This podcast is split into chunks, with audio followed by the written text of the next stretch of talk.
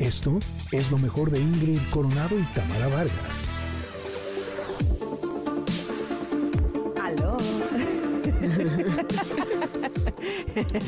Es que también esta semana ahora Tam y yo nos vemos. Ay, sí, qué maravilloso, nos podemos ver a la distancia. Justo ahorita se prendió la cámara y fue así de, aló. Aló, soy yo, hola. Oigan, tengo aquí la carta que elegí para el comentario del día de hoy. Eh, entonces, se las voy a, se las voy a compartir. Es del oráculo La Voz de tu Alma de nuestro amigo Fer Broca y de Natalia Cis. Y es la carta número 31. Me salió esa que, se- que se llama Atrévete, atrévete, Atrévete. te, te. Ay, póngame a mi novio ahí, por favor, a Renecillo. Oigan, fíjense que estoy viendo la imagen, que por supuesto es una ilustración de Carla Alcázar, muy bonita.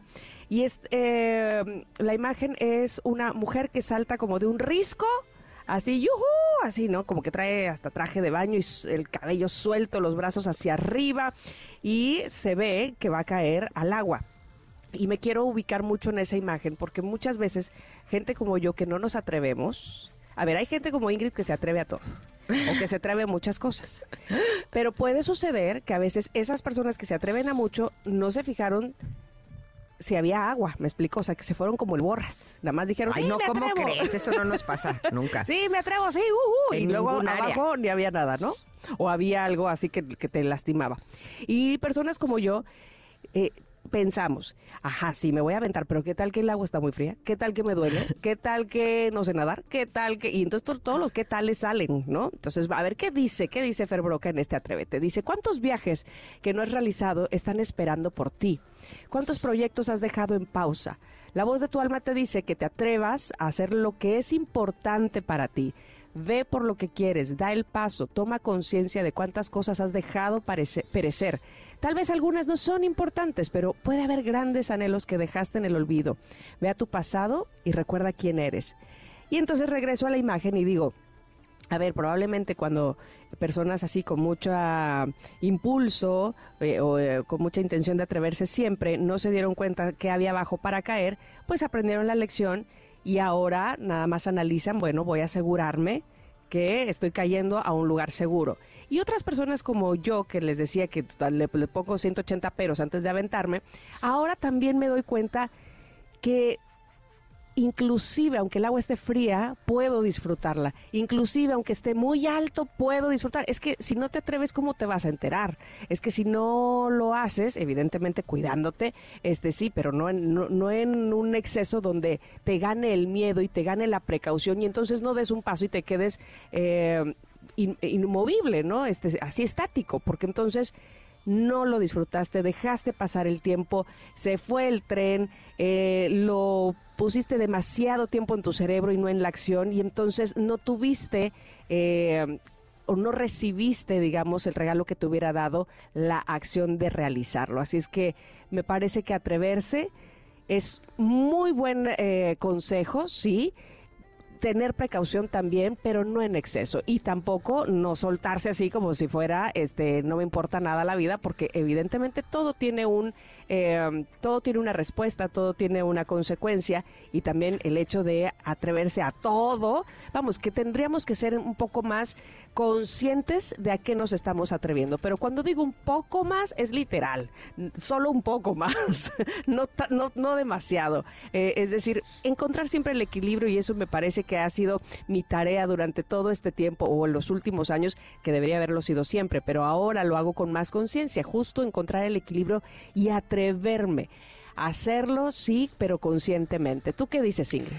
Pues bueno, que también para atreverte hay momentos en los que la energía universal te puede ayudar, ¿no? En ese atrevimiento para que las cosas fluyan un poco mejor.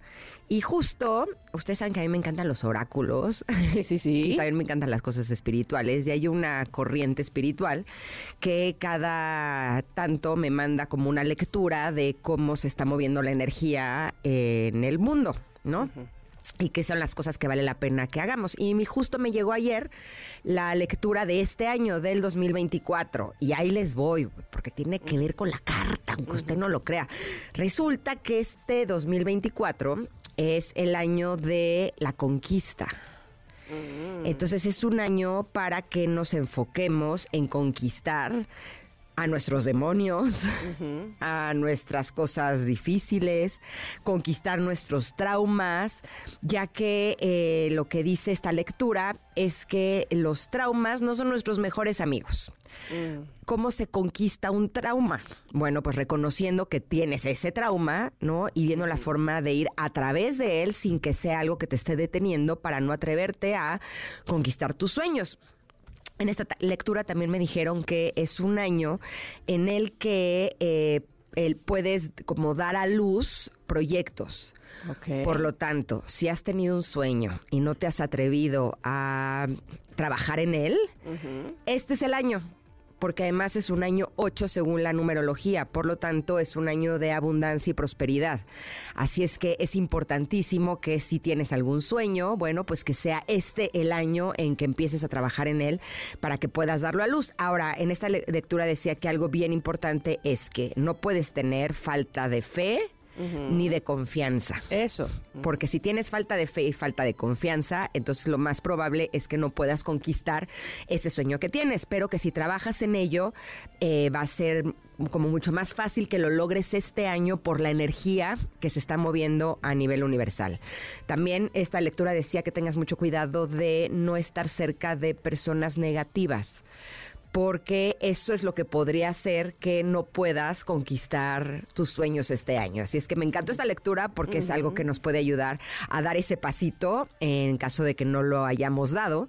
Y justo es curioso porque el año pasado les compartí que grabé ya mi primer podcast. Es un podcast especial de relaciones con el cual tengo la intención de que todos aprendamos, ¿no? Es eh, una de mis áreas de oportunidad, así como el de muchas otras personas. Así es que si quieren mejorar su relación de pareja o si no tienen pareja y quieren mejorar su relación con eh, con ustedes para poder tener una pareja, o si simplemente quieren mejorar o aprender más en esta área, tengo especialistas, tengo invitados eh, famosos que nos comparten cuáles son sus secretos para haber logrado esta, esta relación. Y justo esto lo estoy trabajando desde, bueno, llevo varios años, pero empecé a grabar desde agosto del año pasado y por una u otra razón la energía no quería que saliera, no quería que diera luz. Y la próxima semana por fin saldrá este proyecto por fin. El próximo jueves 18 en mi canal de YouTube, Ingrid Coronado, eh, podrán ya ver el primer capítulo que mis invitados son Alex Intec. Ándale. Con su esposa Karen, que por cierto es mi hermana, y que nunca había dado una entrevista con él. Me pregunto cómo la convenciste. Eh, pues eh, no fue fácil. no fue una tarea fácil, porque ella lleva con Alex 32 años y sí, a veces en una alfombra roja le hacen dos, tres preguntas, pero jamás había ido a una entrevista con él y más para hablar de cosas tan personales como su relación de pareja, ¿no? pero pues yo que los conozco, que son de las personas que más quiero, sé que tienen una relación muy exitosa, que se llevan muy bien, que tienen cosas maravillosas como familia y pues le saqué toda la sopa.